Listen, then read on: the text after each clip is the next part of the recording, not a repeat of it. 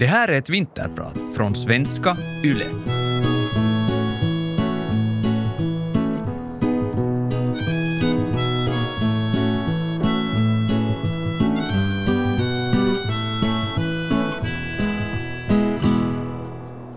Jag har aldrig varit riktigt sån där människa som tycker om att planera mitt liv allt för noga. Lägga upp något sån här planer till exempel att eh, när jag är 25 så ska jag bo där och när jag är 30 så då ska jag nog vara gift redan och när jag är 35 så ska jag nog ha barn och så vidare. Sånt funkar bara inte för mig. Jag kanske tänkt så där ytligt så någon gång men eh, i något skede så märkte jag bara att nej, alla sådana grejer som innehåller ordet måste och borde, så det, så det funkar inte för mig. Jag måste leva mitt liv nu helt enkelt. Framförallt under de här mera aktiva åren då man ännu orkar och orkar vara intresserad. Så då vill jag helt enkelt, eh, själviskt kanske det låter, men då vill jag göra det som jag tycker om. Jag vill resa dit jag vill, om jag vill spontant fara till Texas eller eh, plötsligt få hälsa på en kompis i London eller eh, åka på en punkspelning i Lojo, vad som helst. Så om det är det jag vill göra och jag har möjlighet att göra det så vill jag inte att jag ska måste kolla med någon. Jag vill att magkänslan den ska styra hela den här grejen.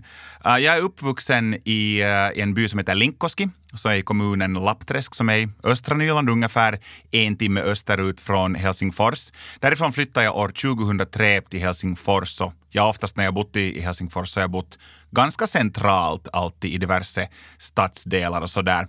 Jag bodde tidigare ännu eh, det här i en stadsdel som heter Rödbergen som är en ganska fin stadsdel. Det är, det är mycket familjer och det är ganska det är ganska dyrt att bo där. Och där bodde jag med min sambo och vi hade ett fint, fint nyrenoverat jugendhus. och Det var bostadslån och aj, aj, aj, allt var fint. Nå, vi skilde oss som vänner och så där och eh, nu har jag bott eh, i sex år i stadsdelen Berghäll.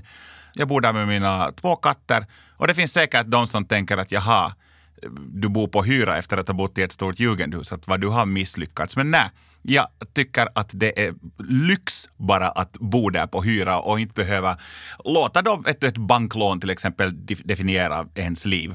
Och förutom att jag inte har banklån så har jag till exempel inga barn heller. Och jag har inget emot barn. Alla mina fyra äldre syskon har barn och jag älskar mina syskonbarn varendast ett jätte, jättemycket och, och annars också tycker jag om barn och kommer bra överens med barn. Men um, vill jag skaffa barn bara för att det lite hör till att skaffa barn? Vill jag då offra de här åren då jag eventuellt äh, skulle kunna orka göra saker, vet du, är det då sen att festa eller resa för att jag har barn? Så själviskt nog så måste jag säga att, att kanske då inte helt enkelt. Det kan hända att någon där så är 55 år gammal och så inser då att jaha, här är man då barnlös och barnbarnslös och ingen bryr sig. Man ser hur kompisarnas barn blir studenter och allt sånt här och så är man då där äh, bitter någonstans i en ensam, kanske i Berghäll fortfarande. Det kan hända, men jag vill inte nu fundera på att hur har jag det när jag är 55, vare sig det handlar om barn eller bostadslån eller något sånt här. Så jag investerar i mig själv nu. Och då menar jag inte med pengar utan med upplevelser. Jag heter Kjell Simosas och kallas även Kjell from Hell. Jag har jobbat över halva mitt liv på Yle Extrem och och eh, år 2022 så fyller jag 40 år. Idag ska jag tala om eh, några första gånger åt er. Till exempel första gången jag träffade min allra äldsta barndomsvän som tyvärr sen dog senare på grund av eh, covid-19. Första gången jag upptäckte metallmusiken, första gången jag upptäckte att det finns sprit och kvinnor. Och ja, det här är min första gång också som vinterpratare. Jag är född 1 september 1982 klockan 23.51 på Borgå sjukhus och mina första 20 år ungefär åtminstone, så tillbringade jag i byn Linkoski som finns i kommunen Lappträsk i östra Nyland alltså. Och det här är alltså ett äh, stort trähus som, med en stor gård som är omringad av äh, åkrar som är omringad av skog. Där finns ingenting. Det fanns det inte på 80-talet, det fanns det inte på 90-talet, det finns det inte fortfarande heller. Skillnaden är kanske bara den att äh, när jag var barn så uppskattar jag inte det där lugnet. Nu uppskattar jag att fara dit när man satt där på trappan på kvällen uh, och, och liksom att oj, skulle det nu finnas, vet du, man vill ju ha neonskyltar och, och moppon och, och shoppingcenter och jag vet inte, punkkonserter och allt det där. Men det fanns ingenting. Du hörde myggorna och kanske en traktor och, och det, det ungefär. Jag kommer från en syskonskara av fem barn. Jag är yngst. Jag har fyra äldre syskon varav de tre äldsta har en annan morsa än jag och min syster Martina. Då. Eh, men samma far har vi, eller hade vi. Första jag kommer ihåg av livet och av att jag existerar. Så jag vet inte hur gammal jag var, men jag var inte gammal överhuvudtaget i och med att vi köpte blöjor åt mig och blöjor har jag inte behövt nu använda på jättemånga år så att det var inte något vuxenblöjor det här. Och min morsa har alltid varit jätteskeptisk att inte kan du komma ihåg att vi har varit där, för du var så liten. Men jag har gett tillräckligt mycket bevis på att jag faktiskt kommer ihåg det. Jag kommer ihåg till exempel att jag hade någon sån här eh, svartgul sparkdräkt, åtminstone svartgula byxor på. Så det kommer jag ihåg. Det är mitt första minne vad gäller livet överlag. Och i och med att det inte fanns internet, det fanns inte, vi hade inte just några så här spelkonsoler och man hade nu några leksaker, så fick man använda sin fantasi ganska mycket. Man hade inte actionfigurerna som man fick då använda käppar och stenar och um, gummiband och sånt här och få hitta på. De bästa lekarna hade jag i mitt egna huvud. Och något som jag upptäckte som ganska ung redan var alltså min kassettbandspelare. Den använde jag mycket. Förutom att jag lyssnade på musik hela tiden så spelade jag in egna radioprogram. Det vill säga prat och musik prat och musik. Och min lågstadiekompis Mikael och jag, vi gjorde radioprogram åt varandra. Vi gav alltid då en gång i veckan kanske en kassett åt den andra och så gav den tillbaks för den veckan en kassett med ett radioprogram. Men Mikael tappade intresse, men jag tappade inte och jag har inte tappat ännu heller. För jag började göra radioprogram åt mig själv då, därifrån framåt och nu gör jag radioprogram och får lön för det. Det som jag kommer ihåg eh, när jag började högstadiet, när jag kom från en liten by var det inte fanns så mycket kompisar så plötsligt så multiplicerades mängden med kompisar mångfaldigt. Jag gick från kanske då fem kaverin till 35-40 kaverin och jag som alltid har varit så väldigt nyfiken, eh, nyfiken vad gäller människor och vad människor tycker om och vad de inte tycker om, vad de är rädda för, vad de njuter av och människors passioner och, och rädslor och fobier och, och sånt här. Så plötsligt hade jag en stor skara med människor som jag kunde bomba med mina onödiga frågor. Och jag minns att, för jag har alltid sett ut som jag har sett ut. Jag har aldrig gått enligt några trender. Förstås när jag började högstadiet så heavy metallen hade en stor roll redan då, så jag gick då med mina Cannibal Corpse och Dark Throne t-skjortor var det stod vet du, Kill, Hail, Death. Och mina kaverin de åkte till Helsingfors och köpte märkeskläder. Men jag fick ändå vara med i det här så kallade innegänget. Nej, jag var inte bäst på sport, jag var inte snyggast, jag var inte smartast. Men då där mina kaverin då var de populära i skolan och jag fick hänga med trots att jag kanske såg ut som ett eh, kadaver helt enkelt. Och det tycker jag att det är kiva. De såg den där människan i mig. De, eh, de brydde sig inte om jag hade de nyaste, eh, nyaste trendskorna, utan jag såg ut som en bondpojke. Och, och det var ju det som jag var. Det här barndomshemmet i Linkoski finns fortfarande kvar. Min äldsta bror Ove äger stället och jag är så tacksam över att jag får åka dit mer eller mindre när som helst. Det är fortfarande bara myggor och traktorer och det är fortfarande det tystaste stället i hela världen. Men nu uppskattar jag det, vilket jag kanske inte gjorde när jag var 14 till exempel. Jag skulle säga att de flesta som är födda på 70 eller 80-talet någonstans i Lovisa-nejden så är bekanta med fenomenet Liljendal Disco. Liljendal är alltså grannkommun till eh, Lappträsk varifrån jag är.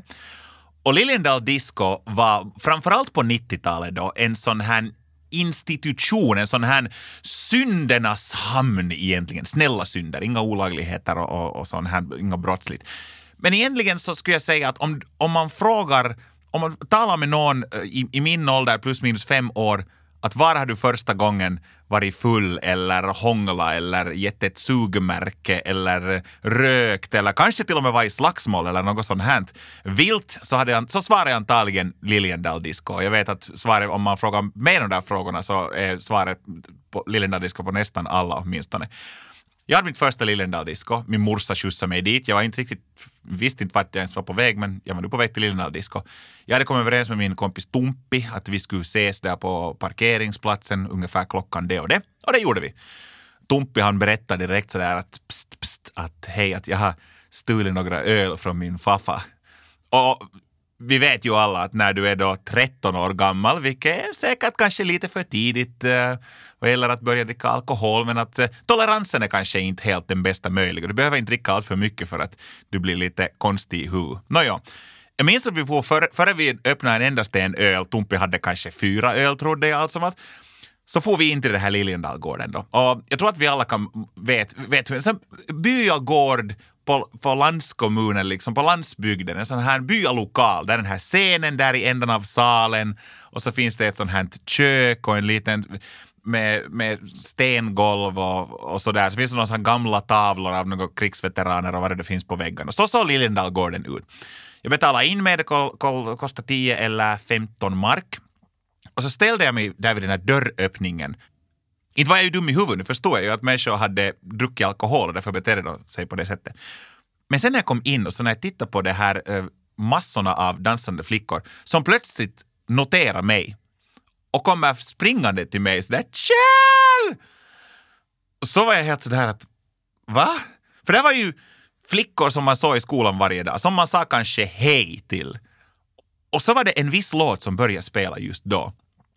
Och jag glömmer aldrig det här ögonblicket. Låten var Waldo, Feel So Good. Jag kan inte säga att det är min favoritlåt. Men låten har definitivt en, en, en viktig roll i mitt liv. Den blev soundtracket till något. Det var som vet du, syndernas portar skulle ha öppnats eller kanske lite varit på glänt sådär att ja, Kjell, um, det finns annat än mopeder och Nintendo och att spurra med cykeln i en sandgrop. Det finns annat i livet. Det var ett sånt här ögonblick då jag inse, insåg liksom att ja, man kan ju nu och då kanske i framtiden, härifrån framåt, någon gång bli lite full och kanske lite pussas med flickorna. Musiken har alltid varit hemskt viktig för mig och jag blev intresserad av musik eh, från en jätte, jätte ung ålder. Mina föräldrar har som tur alltid varit så pass ansvarslösa att jag har fått lyssna på precis vad jag vill. De har inte kommit och, och lyssna på mitt pojkrum att jaha, är det något eh, demoniskt du lyssnar på här eller de har inte heller hindrat mig från att eh, titta på diverse filmer och serier. Jag har nog fått själv då forska i det här och, och det där. Ja, de de märkte väl att jag kunde bete mig fast jag lyssnade på ond musik och sådär. Och rockmusiken och punkmusiken hittade jag i en väldigt ung ålder. Och det som var det där avgörande ögonblicket var när jag var, jag skulle, jag skulle gissa att jag var nio år gammal. Jag var och tittade på filmen Terminator 2, Terminator 2 alltså. Det här är än en gång för framförallt pojkar i min ålder och lite äldre som såg filmen då när den gavs ut under tidigt 90-tal. Så det här var en stor grej. Framförallt när man kommer från lilla Linkoski. Man kom från en liten by var det fanns ingenting. Så man var ju ganska sådär lätt förförd vad gäller vad som är coolt, vad som är häftigt. Bara det fanns lite automatvapen och lite explosioner och lite biljakter och om det nu fanns lite någon sån här monster och robotar så det var bara bonus. Och det var bara det var större än livet. Det var mer än man kunde hantera. Jag, jag kan inte komma på någon sån där stor upplevelse någonsin, åtminstone inte före det i mitt liv. Och det hör ju, musiken har en viktig roll här, framförallt för mig. Redan före det här så hade jag fått höra om ett band som hette Guns N' Roses. Jag visste så pass mycket att de existerade och det var ett stort band. Så jag då på den, och, och kollade på den här filmen och där är en scen var John Connor och hans kompis är i garaget och de trimmar på moppon och så lyssnar de på Guns N' Roses och låten You could be mine och de höjer på volymen och de testar att eh, vet du, funkar moppon. Och det var bara en häftig upplevelse. Och så sticker de med, med mopeden sen till, till det här eh, shoppingcentret sen och till en sån här spelhall och, och det, låten spelar hela tiden i bakgrunden. Och det var redan första ögonblicket så jag hajade till lite sådär att okej, okay, det här det var något som lät ganska häftigt här. Nå, hela filmen kom och gick och det var större än livet och under sluttexterna så började den här låten spelas igen. Och nu är det ju sällan vem som helst blir och kollar sluttexterna till slut under en bioupplevelse. Men jag blev, för jag måste höra hela den här låten till slut. Ungefär en och en halv vecka senare så så är musikvideon till den här låten. Och det var ännu större, för då fick jag se klipp från den här filmen som hade sprängt hela mitt huvud och den där låten, och där var bandet var med där och Terminator var med där, alltså Arnold Schwarzenegger var med där. Filmen kombinerat med den här låten. Och det var kärlek vid första ögonkast och jag tittade aldrig bakåt. Jag blev fullständigt förälskad i allt som heter rockmusik. Sen senare blev det punk och sen blev det hårdrock och heavy metal och tyngre grejer. Men det var det här ögonblicket som var, så var det för, kärlek vid första ögonkastet helt enkelt.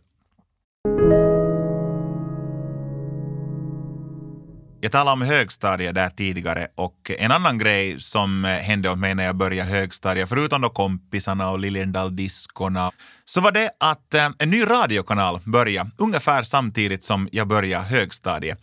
Eh, det var en kanal som hette Radio X och det var alltså ett sånt förstadie till det som blev Radio Extrem sen senare. För när jag började högstadiet så började jag lyssna på riktigt sån här extremmetall, black metal, death metal, såna här riktigt fula onda saker. Det började jag tycka om när jag började högstadiet. Och jag hade inga kompisar som lyssnade på det egentligen. Men jag hade en klasskompis som hette Staffan han hade snubblat över ett, ett, sånt här, ett program som hette Metallväktarna som började alltså på Radio X. Det var med Markus Rosenlund och eh, Lasse Grönros då, som var programledare. Och det där, han berättade lite om programmet. Han berättade det här ska du nog lyssna på, för det här skulle du kunna tycka om. Att de spelar så här jättebrutala grejer. Och så skojar de egentligen bara mellan låtarna. Och jag tänkte okej, okay, det där låter intressant. Så jag tog och lyssnade på sen följande måndag på Metallväktarna och jag blev helt fast. Jag började tänka sådär att, att tänka att, eller jag tänkte inte ens på det, att det här är deras jobb. Jag tänkte bara på att det här låter som det här låter som en sån jargong som jag inte visste att jag vill ha i mitt liv. Medan musiken var ny och spännande och lite farlig och musik som jag aldrig hade hört i hela mitt liv så var också deras jargong mellan låtarna så att de jävlades med varandra. Det var inte som ett musikmagasin, att de rabblade upp faktan om band och album, utan de bara ava en låt och sen började de jävlas med varandra och sånt här. Och jag på något vis fick sån här känsla att att det här känns som, som min värld helt enkelt. Jag började väldigt snabbt höra av mig till programmet. Då var det helt liksom fysiska brev som jag skrev. Min handstil har aldrig varit något vidare och jag har aldrig varit något bra på att rita heller. Men ändå så skrev jag handskrivna brev, varje jag visserligen önskalåtar. Men jag tänkte att okej, okay, de har sån jargong att de jävlas med varandra. De är säkert vänner, men det låter som de bara skulle liksom vilja göra varandras liv till ett helvete under de här sändningarna. Så jag gav tillbaks på samma sätt. Jag var inte inbjuden, men jag bjöd in mig själv. Liksom. Jag skrev åt Markus att vet du, du är en förlorare och Lasse, du är snart arbetslös. Och vad jag nu skrev. Vet du. Och så målade jag dem dåligt. De var fula och hemska och mörbultade på de där dåliga teckningarna. Och det här gjorde jag regelbundet, typ varje vecka. Så mitt namn nämndes ganska ofta i showen. De var så att de sa alltid mitt namn Simosas. Då sa de så att Nåja, nu har vi då igen Kjell Simosas som han hade önskat det här och nu har han då ritat hur vi är tandlösa och, och så vidare och så vidare. Så mitt namn blev något sånt här eh, återkommande fenomen. När programmet fyllde sen fyra år och jag var 16 år gammal så fick jag ett samtal av Markus Rosenlund. Och han var så här att hej, att vi ska fira Metallväktarnas fyra år med en direktsändning. Att det där eh, vill du vara med i studion och typ, vet du, du får välja låtar och sådär. Men jag behövde ju inte fundera allt för länge. Jag var så att ja, eh, det, det var ju kanske det häftigaste ögonblicket eh, hittills i mitt liv då. 16 år gammal var jag. Så jag reste med buss till stora Helsingfors och tog mig till Böle, till rundradion. Och nu var jag väl lite nervös, lite skakig. Sen går det ett par år härifrån framåt. I det här skedet så hade jag redan börjat hålla kontakt med Markus och Lasse. Inte bara via brev då till sändningar och sådär, utan vi, vi e-postades med varandra. Vi skickade e-post av varandra. Jag var som sagt väldigt musikintresserad. Jag hade väldigt bra koll på musiknyheter. Vem var på väg till Finland att uppträda? Vem har ett nytt album på kommande? Och eftersom jag inte hade liksom några nära kompisar som var så ivriga på det här så skrev jag alltid åt Marcus och Lasse emellan hej har ni märkt att Alice Cooper kommer till Finland och hej Cannibal Corpse släpper ett nytt album om två månader. Och även om de var redaktörer och jag var då en gymnasieelev så visste jag oftast saker före dem. Inte vet jag då vad jag hade för källor och vad de hade för källor. Men i något skede sen när jag var 18 år gammal, jag var abiturient, sista året i gymnasiet i Lovisa, så ringer Markus Rosenlund åt mig. råkar ännu vara en rast och jag hade min jättestora eh, GSM-telefon som ringde och så ringde Markus Rosenlund. Och jag, redan när jag hörde att Markus ringde var jag sådär att oho, en sån ära. Nåja, det som han skulle säga då sen senare, så det var ju, det, det, jag kommer aldrig glömma det. Han var sådär att vi har lite funderat så det här med Lasse, att, att du verkar ju nog ha jättebra koll på musik att skulle du vilja börja jobba för oss eller liksom frilansa och göra inslag till Metallväktarna? Nå, än en gång, lite som när de bjöd mig till fyraårskalaset så jag behövde inte fundera hemskt länge och så här, ja. Och jag var lite osäker på henne, vad ska de nu ha med att göra egentligen? Kanske jag får göra någon intervju då, kanske med någon sån här källarband från Vanda eller något dylikt. Men nej, de kastar nog mig ganska sådär i djupa änden av bassängen direkt. Min första intervju var med Amorphis, sen direkt efter det var det Nightwish, sen efter det var det Megadeth. Alla band var redan stora då, jättestora då och nu är de ju gigantiska, arenastora, alla de här banden det fortsatte sen så här. Jag frilansade åt, äh, åt Metallväktarna. Jag gjorde kanske en intervju i månaden. Det blev sådär oregelbundet. Mellan blev det då flera intervjuer emellan, färre. Jag gick ju i skolan samtidigt och, och så gick jag i Milin däremellan. Och, och så började jag eh, en ettårig skola i Borgå i Akan däremellan. Och jag hade intervjuer nu och då. Och sen, vi hade sån här äh, vi hade bestämt med Lasse och Markus att alltid när min intervju går ut i ett program, så i det programmet är jag med, så kan man lite berätta om det här upplevelsen och sådär. För programmen som jag var med i fick jag inte betalt, det var jag helt frivilligt med i, för att jag, jag ville. För intervjuerna fick jag nog betalt. Det, det, det går sådana här rykten att jag jobbar helt gratis de tre första åren på YLE, men det stämmer inte helt och hållet. Jag jobbar på Extrem nu mer eller mindre 20 år och jag kan helt ärligt säga att jag älskar varenda sten arbetsdag. En stor del varför jag tycker om det här jobbet så mycket är definitivt människorna. Och sen förstås de allra viktigaste, lyssnarna. De som jag gör mitt jobb för. Så den publikkontakten jag får ha, människors åsikter, människors frågor och eh, människors reflektioner, både den, den bra feedbacken och den eh, dåliga feedbacken. Så det är det som gör det, det är liksom jätteintressant och det menar jag helt genuint. Och det är ju också på extrem vad jag fick smeknamnet Shell from Hell det var när jag började hänga med Lasse och Markus och jag var en, en kanske lite osäker 18-åring och började dyka upp där, eh, det där i mina fula kläder som 18-åring från Lovisa då så frågade de här mina äldre kvinnliga kollegor då att jaha, vem är det här då? Och jag var sådär, ah, Kjell. Och de såg då att jag sysslade med heavy för att jag hängde med Lasse och Markus. Och så var de sådär, ah, Kjell, det är lite som liksom Kjell from hell sen när jag hade mina första sändningar ensam och jag sa, tror jag, en gång eller två gånger, helt sådär på skämt utan att ens tänka på saken, ja, det här är Chill from Hell. Så sen tog lyssnarna över. De tog, de tog, de döpte mig. De, eh, de gav mig det namnet. Och efter det så har jag i radiosammanhang alltid kallats Chill from Hell.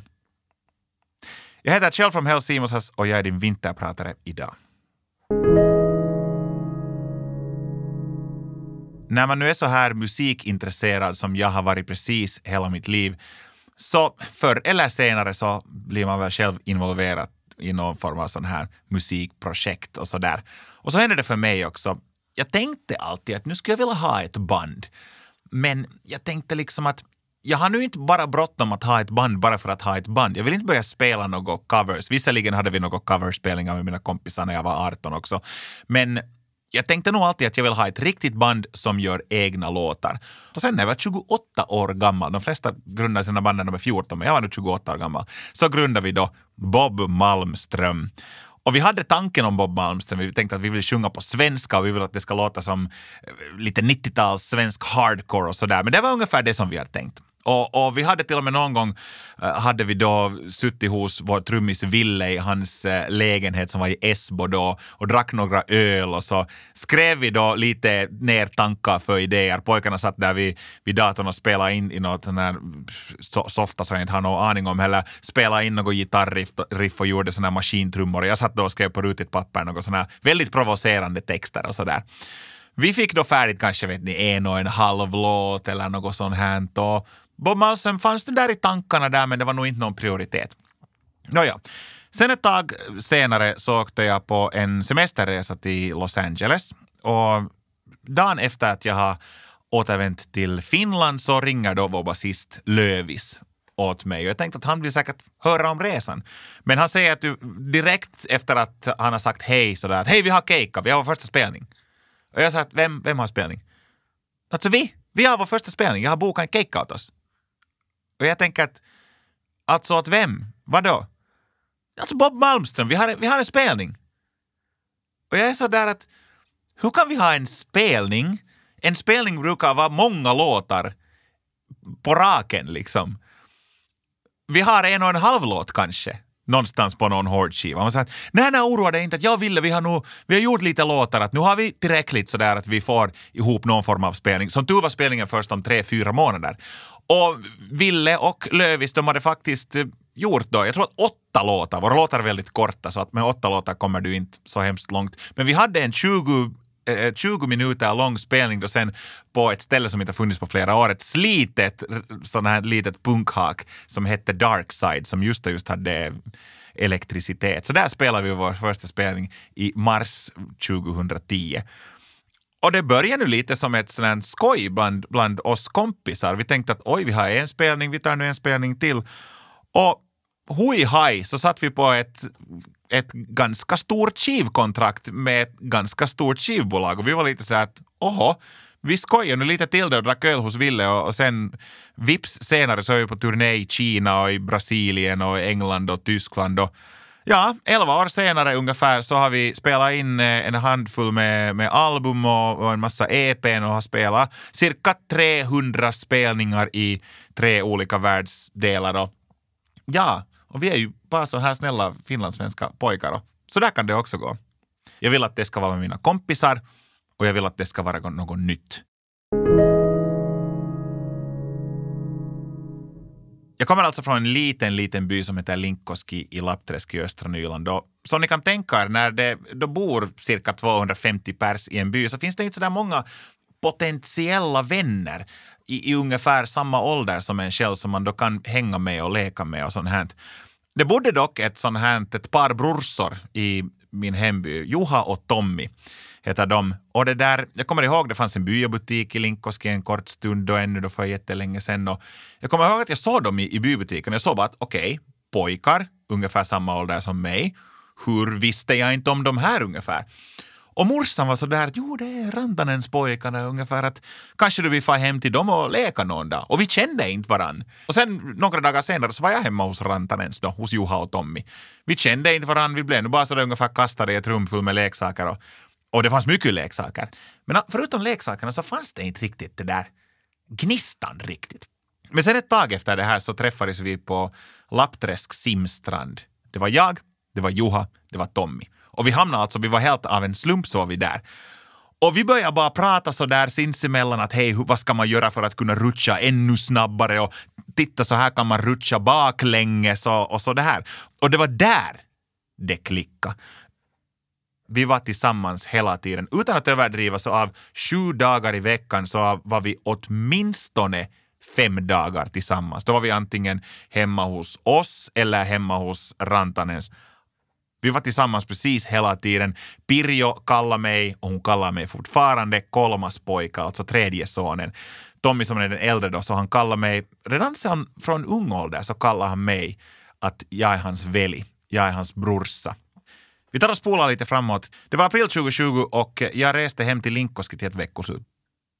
Juha ringer om mig uh, och Juha frågar sådär att uh, hej, hur är det med dig? Vad, mitäs äje? Som han alltid öppnar våra samtal.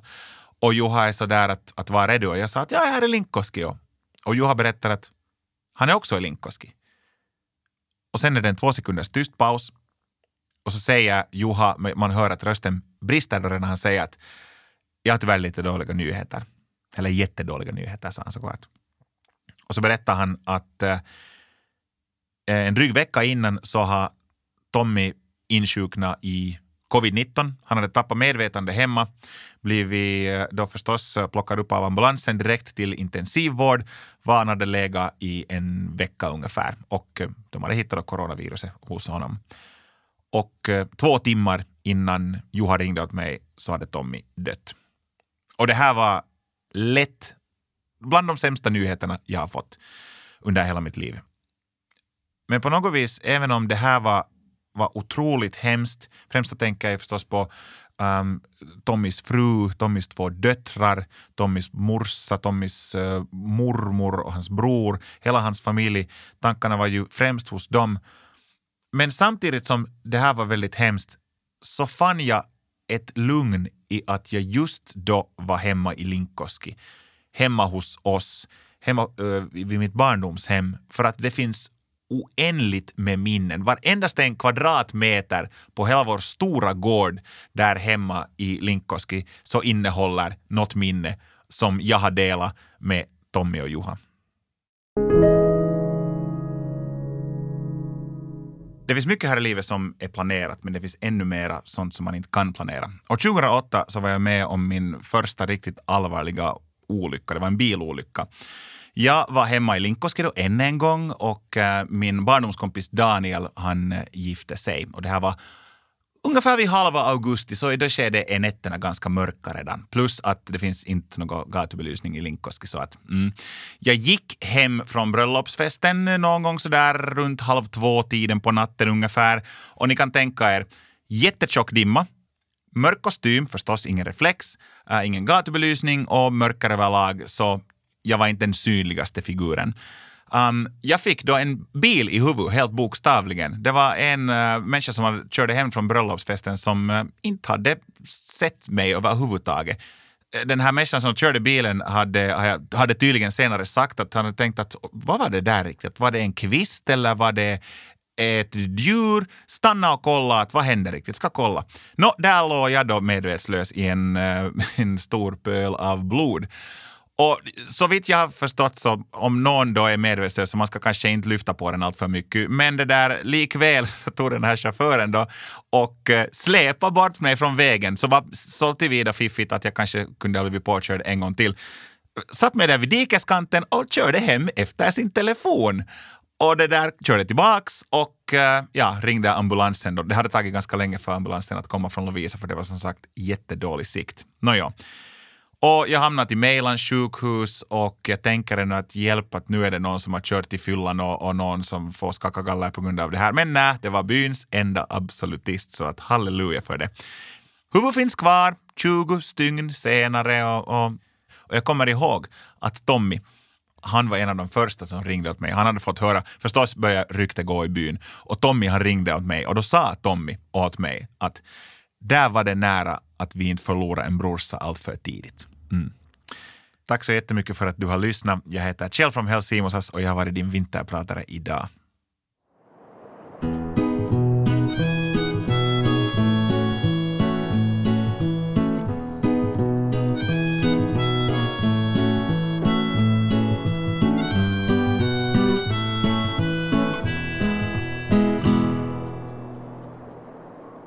Du har lyssnat på Vegas vinterpratare med Kjell Simosas.